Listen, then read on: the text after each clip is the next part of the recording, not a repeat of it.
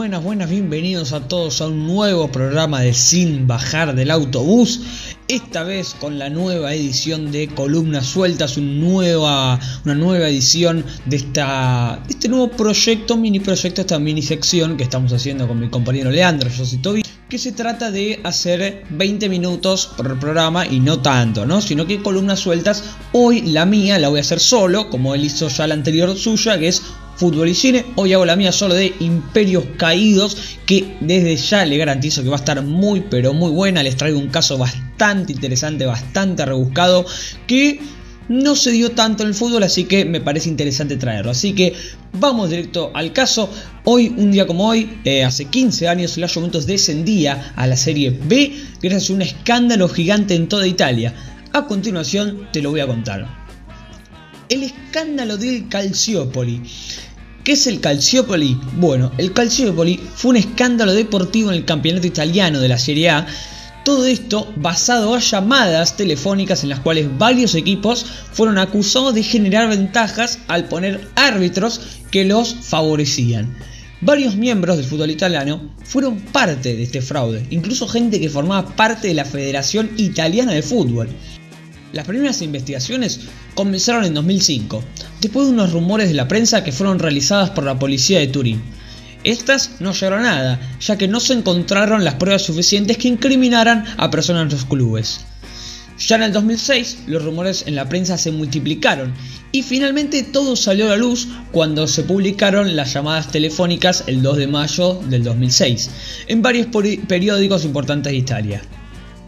Al reabrirse el caso, las investigaciones mostraron que Luciano Moggi y Antonio Griaudo, directivos de la Juventus, hablaron con oficiales de Serie A para influir en los nombramientos de los árbitros en varios partidos de la temporada 2004-2005 y 2005-2006 de la Serie A. Después de más indagaciones, se concluyó que no solo la Juventus fue beneficiada por estas decisiones arbitrales, también lo fueron el Milan, la Fiorentina y la Lazio. A los dos días de que, el escándalo, se hizo público, Franco Charro, presidente de la Federación Italiana de Fútbol, fue obligado a renunciar a su puesto. Además de que la federación afirmó que se iba a investigar el caso a profundidad. También renunció el presidente de la Asociación Italiana de Arbitraje, Innocenzo Mazzini, Finalmente, los dos gerentes principales de la Juventus, el director general Luciano Moggi y el director ejecutivo Antonio Giraudo, renunciaron a sus puestos. Después de las investigaciones, las sanciones para los clubes involucrados fueron a la Juventus se le quitaron los dos últimos escudetos ganados, correspondientes a la temporada 2004-2005 y 2005-2006, desciende a la Serie B con 30 puntos de penalización, penalización y se le multa con 120.000 euros. El Milan pierde 15 puntos y no disputa la Champions League desde su fase de grupos directamente, sino que tiene que jugar la fase previa. Multan al equipo con 100.000 euros. La Fiorentina desciende a la Serie B con una penalización de 12 puntos y multa de 100.000 euros.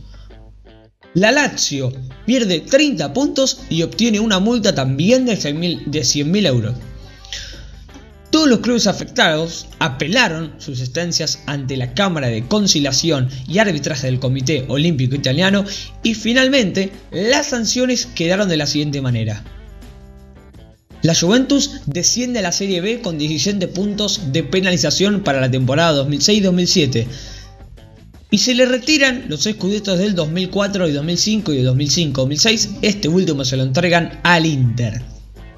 El Milan pierde 30 puntos de la temporada 2005 y 2006 y pierde 8 puntos en la temporada 2006 y 2007.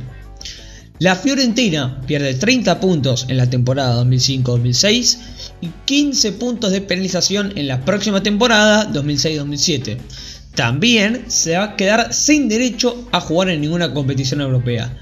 Y la Lazio pierde 30 puntos en la temporada 2005-2006 y 3 puntos de penalización para la temporada 2006 También se dieron sanciones individuales a varios directivos de los equipos, federación y se sancionó hasta un árbitro. Los más perjudicados fueron los dos dirigentes de la Juventus, Luciano Moggi y Antonio Giraudo, que fueron sentenciados a 5 años de prisión. Ahora vamos a pasar a otra etapa, a tal vez la más linda de toda esta columna, que fue el regreso de la Serie B a la Serie A. El golpe hubiera sido letal si no fuera la Juventus, el club más grande de Italia. Gianluca Pesotto, manager del club, intentó suicidarse. Sin embargo, el Mundial de 2006 ayudó a sobrellevar el duro golpe. Se lanzó de lo alto de un techo. Jugadores como Buffon, Chiellini, Nedved, Del Piero, Trezeguet y Camoranesi se quedaron en la Serie B. Junto a jóvenes promesas, construyeron el camino a la Serie A. Así entonces lo lograron esa misma temporada de 2006-2007. Bajo el mando de Didier Deschamps, hicieron 85 puntos en 42 partidos. La grandeza de la Juventus hizo posible el retorno a la Serie A la temporada 2007-2008. Desde el 2011, la vieja señora reina en Italia con 9 campeonatos seguidos. Y así finaliza, con esta maravillosa frase, finaliza la columna de Imperios Caídos del día de hoy, 26 de abril del 2021, señoras y señores. Esperemos, espero, mejor dicho, que les haya gustado esta nueva, esta nueva sección, este nuevo formato que la verdad que nos está gustando muchísimo a nosotros. Se ve reflejado también que le gusta a ustedes en las visualizaciones y nos vamos a estar encontrando el próximo lunes, señoras y señores, ya que el miércoles de esta, de esta semana no vamos a tener vivo. Así que los dejo tranquilos. Nos vemos el próximo lunes. Un saludo y hasta luego. Chao, chao. Un abrazo.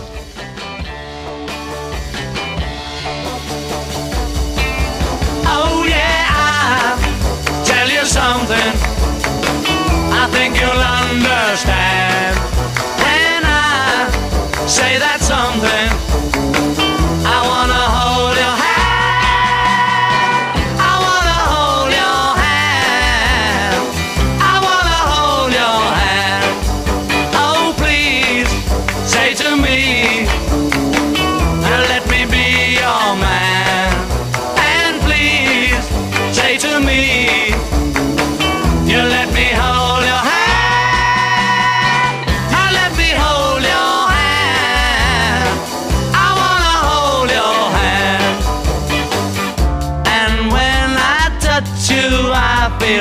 happy inside. It's such a feeling that my love I can hide, I can hide, I can hide. Yeah, you got that something. I think you'll understand